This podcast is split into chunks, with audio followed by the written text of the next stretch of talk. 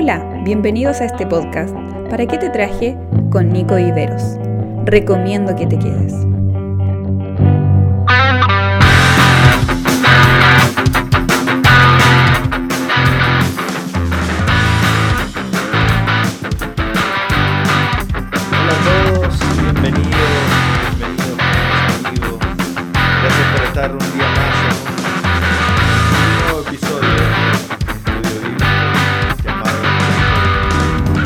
Ha sido un mes maravilloso donde hemos podido aprender, donde hemos podido llenarnos de la palabra de Dios, donde hemos podido escudriñar lo que la Biblia nos dice.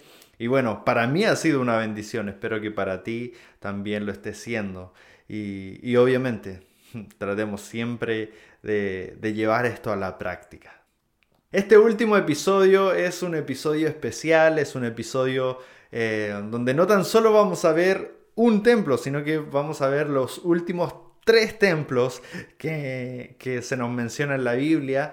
Eh, les prometo, va a ser muy rápido. Vamos a ver eh, algo eh, no, no tan simple, pero sí va a haber eh, muchos, muchos datos. Así que ah, si tienes tu cuaderno ahí, te invito a que, que anotes. Si tienes eh, donde tomar apuntes, Te, te invito a que, a que lo hagas, y si no, te doy un tiempo para que lo puedas hacer, porque sin duda esto te va a interesar mucho.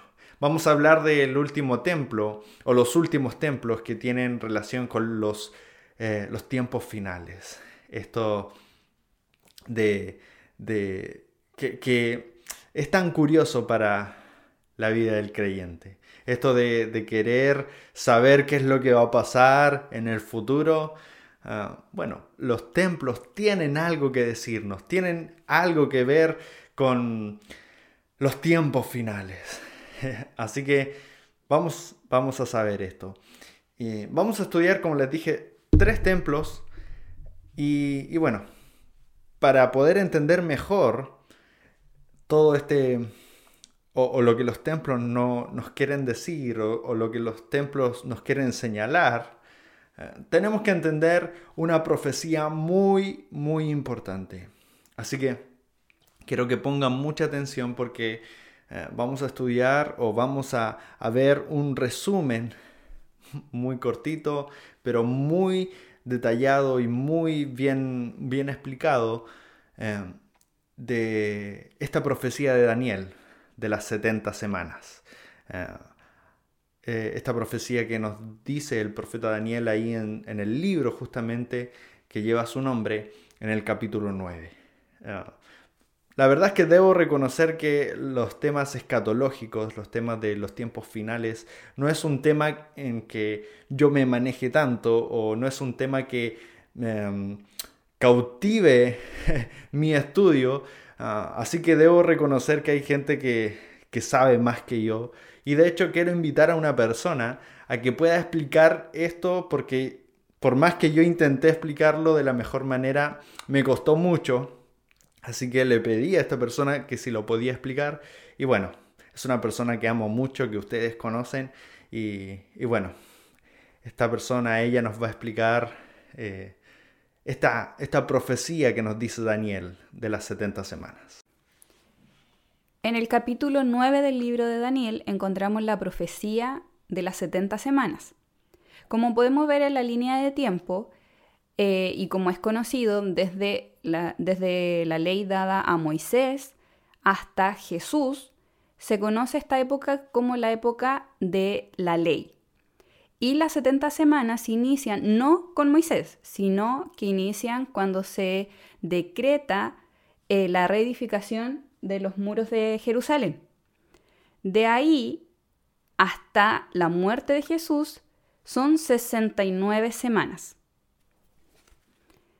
Desde la muerte y resurrección de Jesús, eh, el reloj o las semanas quedan en pausa. No se siguen contabilizando eh, ninguna semana, de hecho solo quedaba una.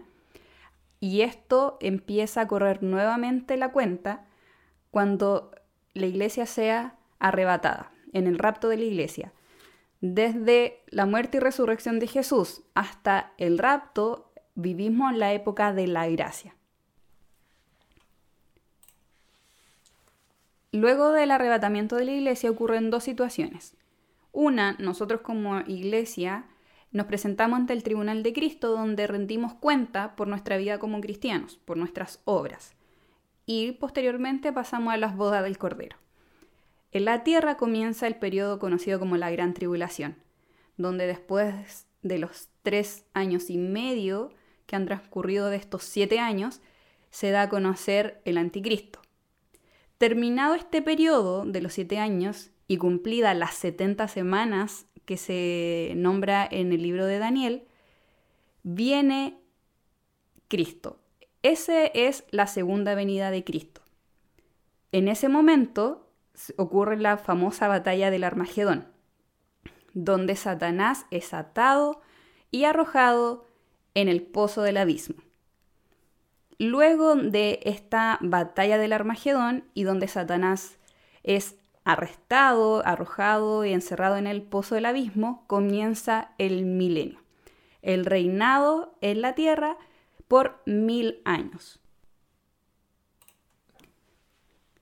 Terminado este periodo, Satanás es suelto del abismo y comienza a tratar de nuevamente engañar a la gente que, que se haya quedado durante el tiempo y que hayan sobrevivido a la tribulación y también se quedaron durante el milenio. Y ahí es la última batalla llamada Gog y Magog, donde obviamente él es el perdedor. Terminado este tiempo donde pierde, donde es lanzado al lago de fuego junto al anticristo, a la bestia, al falso profeta, comienza el juicio final, donde todos aquellos que no hayan estado inscritos su nombre en el libro de la vida son, eh, juntos con Satanás, lanzados al lago de fuego. Este juicio final se conoce como el juicio del Gran Trono Blanco. Luego del juicio del Gran Trono Blanco, vendrán cielo nuevo y tierra nueva, que como iglesia habitaremos allí, y que es conocido como la Nueva Jerusalén. Tanto el habitar en la Nueva Jerusalén como el castigo en el lago de, de fuego es un estado eterno. Qué buen resumen el que acabamos de ver. Gracias a mi esposa por esta participación. Aproveché de que a ella le encantan estos temas y que lo maneja mejor que yo, así que uh, aproveché de, para que ella les explicara esto. Y, y bueno, ¿por qué es fundamental entender esta línea de tiempo? Eh, que sin duda faltan eh, muchos detalles por, por poder explicar, pero, pero por causa del tiempo y porque en realidad no es mi propósito enseñar eso, sino que eh, lo podemos dejar para otra serie, para que algunos de los maestros, eh, buenos maestros que tenemos en nuestra congregación nos puedan explicar Uh, ¿por qué es necesario estudiar esto? Uh, para poder entender eh, eh, lo, lo que los templos nos quieren señalar, lo que los templos eh, o, o la importancia de estos tres templos que vamos a ver a continuación, debemos entender esta línea que se nos acaba de presentar, de enseñar. Eh, tenemos que tener los conceptos claros. ¿Por qué? Porque la profecía de Daniel nos habla de que en el tercer templo va a haber eh, el, el enemigo, va a entrar y gobernar, o más bien el anticristo. De hecho, el apóstol Pablo también nos menciona esto en segunda Tesalonicenses, capítulo dos, versículos tres y cuatro. Se nos menciona que eh, el hombre de pecado, el anticristo, va a entrar en este tercer templo. ¿Cuál es el tercer templo? Hemos visto ya, o estamos ya en el quinto capítulo, hemos visto cuatro templos. ¿Será el templo de Herodes? ¿Será el templo de Zorobabel? La verdad es que no es ninguno de estos. Uh, y usted va a entrar en confusión a lo mejor. La verdad es que eh, los... el pueblo judío no considera el tabernáculo como un templo, sino que lo consideran como el tabernáculo, como una tienda de reunión de donde estaba Moisés. Sin embargo, el primer templo, si lo consideran a, al templo de, de Salomón, ¿sí? Y el segundo templo, el templo de Zorobabel. Hasta ahí vamos bien, ¿sí? Primer templo, templo de Salomón. Segundo templo, el templo de Zorobabel. Ahora, ¿el templo de Herodes sería el tercer templo? La verdad es que tampoco se considera como el tercer templo, porque se considera como la remodelación del templo de Zorobabel, ¿ya? Entonces, sigue siendo el segundo templo, el templo de Herodes. La profecía de Daniel dice que se va a levantar un nuevo templo ahí en el monte, eh, en el monte del templo, en el monte que actualmente está ocupado por la mezquita, ¿cierto?, musulmana, y eh, en ese lugar se va a levantar el templo y en ese lugar va a entrar el anticristo. Eso es lo que dice la profecía. Ahora, ¿por qué es tan importante? Es porque el anticristo va a empezar a, a, a gobernar, o va a tener su principal función cuando sea eh, la gran tribulación. Estos siete años que nos explicaban, eh, que quita hace, hace unos minutos atrás, ahí va a tener su gobierno, ahí va a tener sus tres años y medio de... de paz y tranquilidad, y luego los, los tres años y medio de catástrofe, de, de caos. Y eh, es importante porque significa que cuando el templo esté construido, es muy probable uh, que sea el arrebatamiento. Por eso se le denomina el templo, el tercer templo de Israel, como el reloj de los últimos tiempos. Y la verdad, Eh, quiero ser sincero, si nosotros tuviésemos eh, un canal de televisión y tuviésemos eh, la prensa de noticias, debería ir todos los días información sobre esto. Deberíamos saber, porque como les digo, es el reloj que tenemos de los últimos tiempos. Y la verdad es que queda muy poco. Los planos ya están hechos. Los eh, elementos que tiene que tener el templo ya están hechos. Solo falta el terreno. ¿Sí? Eh, en, en una entrevista que le hicieron al director de eh, la Academia del Templo, allá con los eh, judíos ortodoxos, él declara que si tuvieran el terreno ahora, se demorarían aproximadamente un año en construir el templo, por la modernidad que existe. Así que solo falta que haya una, eh, un acuerdo político para que ese terreno eh, sea de propiedad de, de el pueblo judío y puedan reconstruir el templo. Y ese templo va a significar que ya ahí sí que ya no queda nada, que Cristo viene muy pronto y que su iglesia será arrebatada. ¿Sí? Así que es muy importante que nosotros entendamos que el primer, o sea, el, el tercer templo, el primer templo que vamos a ver hoy, el tercer templo, el templo de Israel, va a estar construido cuando venga el anticristo, en el tiempo de la gran tribulación. ¿Sí? Así que tenemos que estar pendientes de las noticias de ese, de ese templo. ¿Sí? Ahora, hay un segundo templo que nos menciona la Biblia en este proceso de, de, uh, de, de la eternidad, de este proceso de, de los tiempos finales. Hay un, un, un segundo templo que es, que es mencionado, que es mencionado a través del profeta Ezequiel. En el capítulo cuarenta, al capítulo cuarenta y tres, Ezequiel tiene una visión de un templo. Eh, no lo... Quiero leer a continuación porque la verdad es que es bastante extenso, son tres capítulos, pero ustedes pueden ir y leerlo. Es una visión hermosa, muy poderosa que tiene el profeta Ezequiel, eh, y debemos entender que Ezequiel está en medio de la cautividad. No ha sido reconstruido el templo de Zorobabel todavía cuando Ezequiel tiene esta visión. Eh, es por eso que hay muchas dudas de, de qué, a, a qué templo eh, representa esta visión, pero sin duda eh, no puede representar al templo de Zorobabel ni al templo de Herodes, porque las medidas que le entrega Dios a través de la visión a Ezequiel son tan exactas que no coinciden ni con la de Zorobabel ni con la de Herodes. Así que eh, este templo que Ezequiel visualiza en esta visión eh, y, y la recorre pertenece al tiempo del milenio.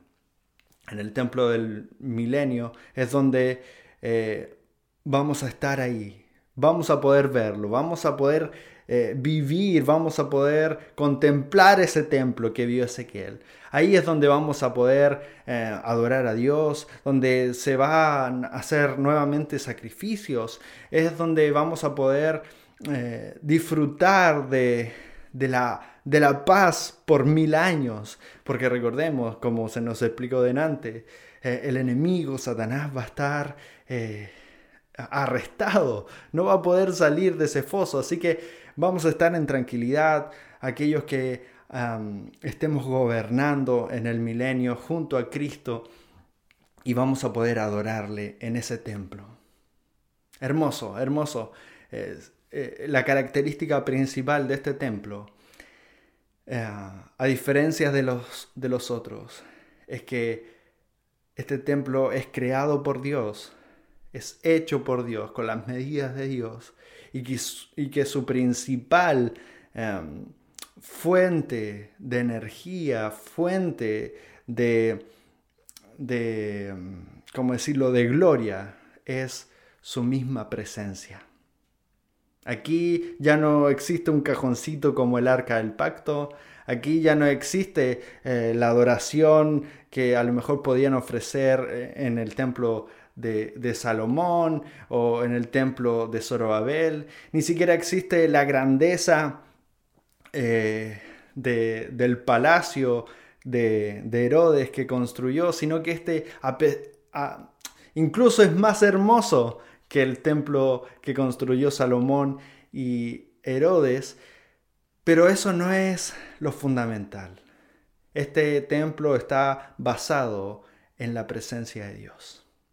Todo lo que está ahí alrededor se basa en el poder y la gloria de la manifestación de Dios.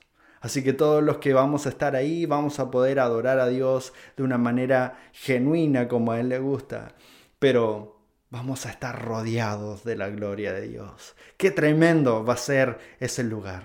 Pero saben, eso no es lo único. Eso no es lo único que Dios tiene preparado para nosotros. Luego del milenio, existe un templo mayor. Mayor, podría decir usted. Si ustedes leen eh, el libro de Ezequiel, el capítulo cuarenta, el cuarenta y tres, van a ver que es algo extraordinario. Que a lo mejor no se va a poder creer que hay o existe o podrá existir algo mayor que ese templo. Sin embargo, sí lo hay. Sin embargo, hay un templo preparado en la Nueva Jerusalén. La Nueva Jerusalén es el proceso, como bien se nos explicaba delante, es el proceso donde comienza la eternidad, donde ya no habrá fin, ya no habrá un, un, un hasta aquí, sino que seremos seres eternos, glorificados y en una tierra glorificada. Y quiero leerles lo que dice el libro de Apocalipsis. El apóstol Juan, en esta gran visión que tiene en la isla de Patmos, eh, concluye su libro con un capítulo maravilloso, o con dos capítulos maravillosos. Yo me voy a centrar solamente en el capítulo veintiuno, donde se habla de este templo, de este lugar en realidad. Vamos a leer lo que dice. Capítulo veintiuno. Capítulo veintiuno de, de Apocalipsis. ¿Sí? ¿Lo tienen? Dice así, versículo uno. Después vi un cielo nuevo y una tierra nueva, porque el primer cielo y la primera tierra habían dejado de existir, Lo mismo que el mar. Vi además la ciudad santa, la Nueva Jerusalén, que bajaba del cielo, procedente de Dios, preparada como una novia hermosamente vestida por su prom- para su prometido. Oí una potente voz que provenía del trono y decía: «Aquí, entre los seres humanos, está la morada de Dios. Él, acamp- Él acampará en medio de ellos, y ellos serán su pueblo. Dios mismo estará con ellos y será su Dios. Él les enjugará toda lágrima de los ojos. Ya no habrá muerte, ni llanto, ni lamento, ni dolor, porque las primeras cosas han dejado de existir». El que estaba sentado en el trono dijo: «Yo hago nueva todas las cosas». Y añadió: «Escribe, porque estas palabras son verdaderas y dignas de confianza». Versículo seis dice: «También me dijo: ya todo está hecho. Yo soy el alfa y el omega, el principio y el fin. El que tenga sed, le daré de beber gratuitamente del agua, de la fuente del agua de vida. El que salga vencedor heredará todo esto, y yo seré su Dios, y él será mi hijo». Versículo ocho. Pero los cobardes, los incrédulos, los abominables, los asesinos, los que cometen inmoralidades sexuales, los que practican artes de magia, los idólatras y todos los mentirosos recibirán como herencia el lago de fuego y azufre. Esta es la segunda muerte. Creo que nos saltemos al versículo eh, veintidós. Aquí dice algo muy importante. Versículo veintidós del capítulo veintiuno. Dice: «No vi», dice el apóstol Juan, «no vi templo en la ciudad, porque el Señor Dios Todopoderoso y el Cordero son su templo. La ciudad no necesita ni sol ni luna que la alumbren, porque la gloria de Dios la ilumina y el Cordero es su lumbrera. Las naciones caminarán, caminarán a la luz de la ciudad, y los reyes de la tierra le entregarán sus espléndidas riquezas. Sus puertas estarán abiertas todo el día, pues allí no habrá noche, y llevará, y llevarán a todas las perdón y llevarán y llevarán aquí sí me había perdido disculpen y llevarán a ella todas las riquezas y el honor de las naciones. Nunca entrará en ella nada impuro, ni los idólatras ni los farsantes, sino solo aquello que tiene su nombre escrito en el libro de la vida, el libro del Cordero». Este último templo no es nada más y nada menos que nuestro Señor Jesucristo. Este templo que, que, que fue hecho para nosotros. Ya no va a haber un edificio. Lo, lo mejor de todo es que Juan ve una ciudad inmensa que es construida por el mismo Jesús, el mismo Dios, construida para nosotros. ¿Se acuerdan ahí en Juan catorce cuando Jesús va y le dice a, a, a sus discípulos: «En la casa de mi Padre hay muchas moradas, pero si no lo hay, si no fuera así, yo mismo iré a construir un hogar, una morada para ustedes». ¿Sí? El libro de Hebreos, capítulo once, eh, donde se nos habla de los héroes de la fe, también se nos menciona en el versículo diez de que Jesús iba a ser el arquitecto de estas moradas. Es muy interesante, ¿cierto? Qué hermoso, qué hermoso es poder entender de que es... Ya, ya no está Salomón, ya no está Moisés construyendo el, el tabernáculo, ya no es Salomón construyendo el templo, Ya no es Zorobabel con Josué reconstruyendo el templo, ni siquiera es Herodes que está eh, remodelando un templo. Y, y no son los judíos que están construyendo un templo. Ahora es el mismo Jesús que nos construye una ciudad donde no hay templo. Porque saben, la importancia no va a caer en el edificio. La importancia de ese lugar no es el edificio central, como lo era en Jerusalén, que todo dependía del templo, todo se hacía en el templo, todo se hacía en ese edificio. Aquí el importante es el Señor Jesucristo, Dios Todopoderoso. Qué mejor presencia que esa, qué mejor presencia que los brazos de nuestro Señor, qué mejor eh, lugar que estar al lado de nuestro Dios. Qué hermoso va a ser ese momento donde podamos mirarlo, donde podamos contemplarlo, donde podamos reírnos con Él, donde podamos adorarlo sin miedo de que se corte la luz, sin miedo de que suene desafinado eh, un instrumento musical, sin miedo de que haya persecución, sin miedo de que haya maldad, porque su sola presencia va a ser suficiente. Qué hermoso. El teólogo William Barclay dice lo siguiente en su, eh, en su libro, en el segundo tomo de su comentario bíblico de, de Apocalipsis. Dice lo siguiente: no es el edificio el que hace la iglesia, ni la liturgia, ni la forma de gobierno, ni el método de ordenación de los ministros. Lo único que hace a la iglesia es la presencia de Jesucristo. Y esto es lo que nos hace a nosotros el mejor templo. No es eh, cuánto sabemos o cuán buen teólogo somos. No es qué tan grande es nuestro edificio. No es qué tan tecnológico es nuestro templo. Ni siquiera tiene que ver con la estructura con la que podamos construir, sino que tiene que ver con cuánto resalta Jesucristo en nuestras vidas, en nuestro templo. Si Jesús no habita en nuestras vidas, solamente van a ir personas a estar en el templo. Sin embargo, si Jesús es el que reina en nuestro corazón, el que gobierna y toma las decisiones de nuestra vida,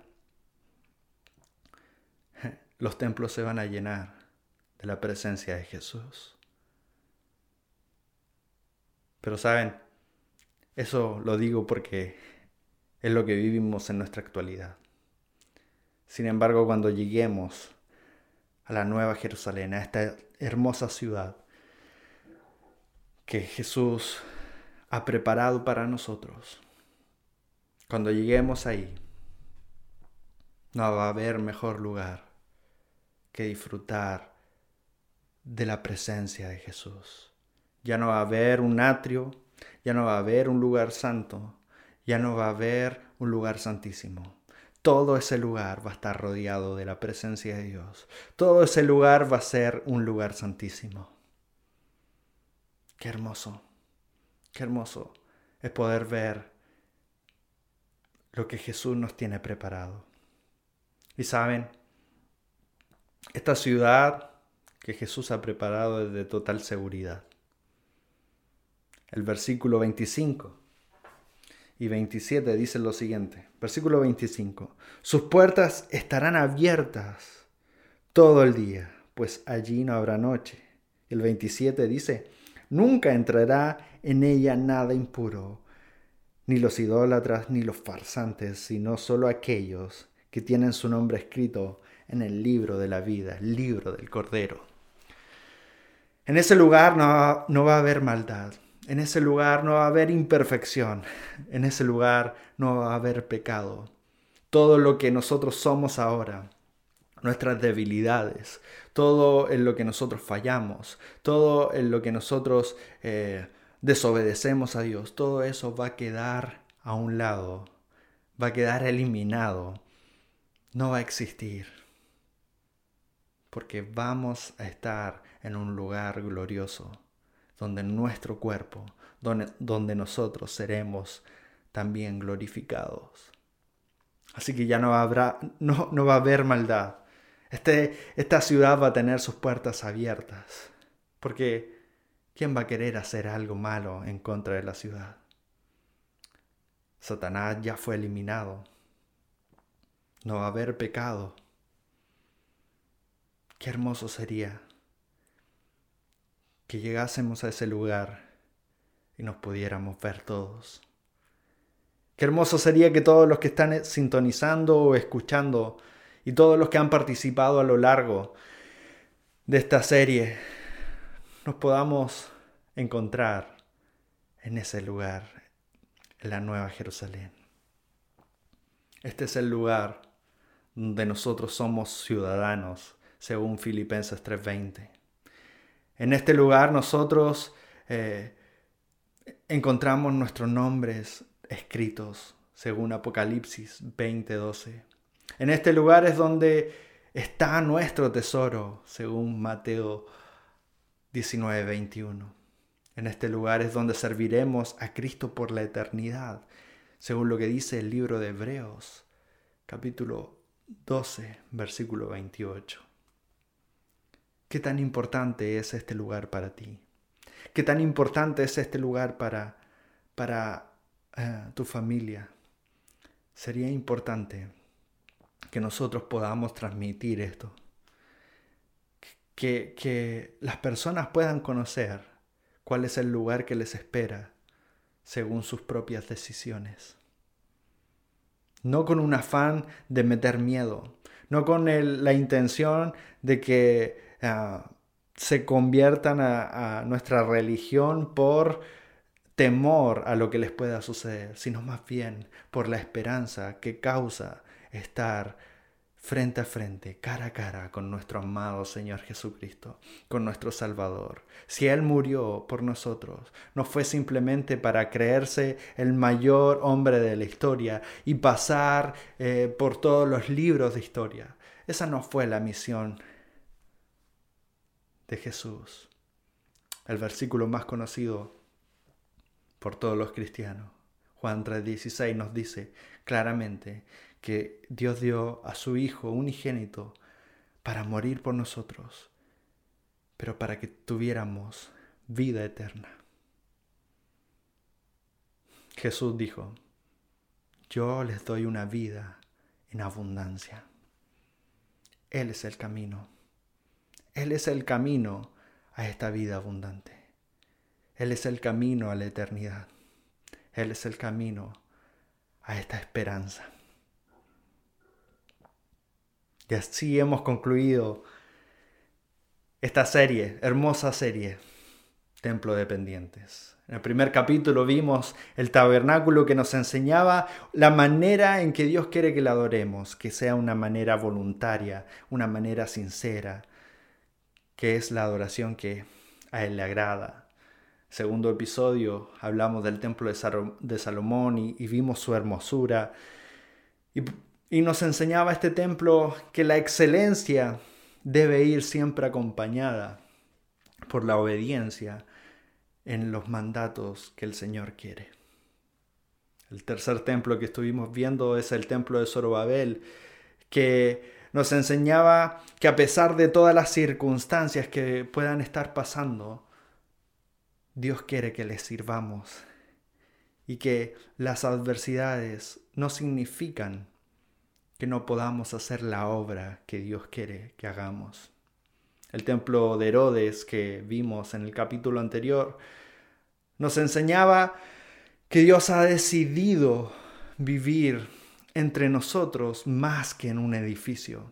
¿Se acuerdan de que lo vimos a través de la fiesta de Pentecostés, donde el Espíritu Santo decidió ir a las vidas de las personas y no al templo? Y hoy nos llenamos de esperanza con estos últimos templos, donde vimos cómo la, la profecía de Daniel se, se va a cumplir a través de un templo.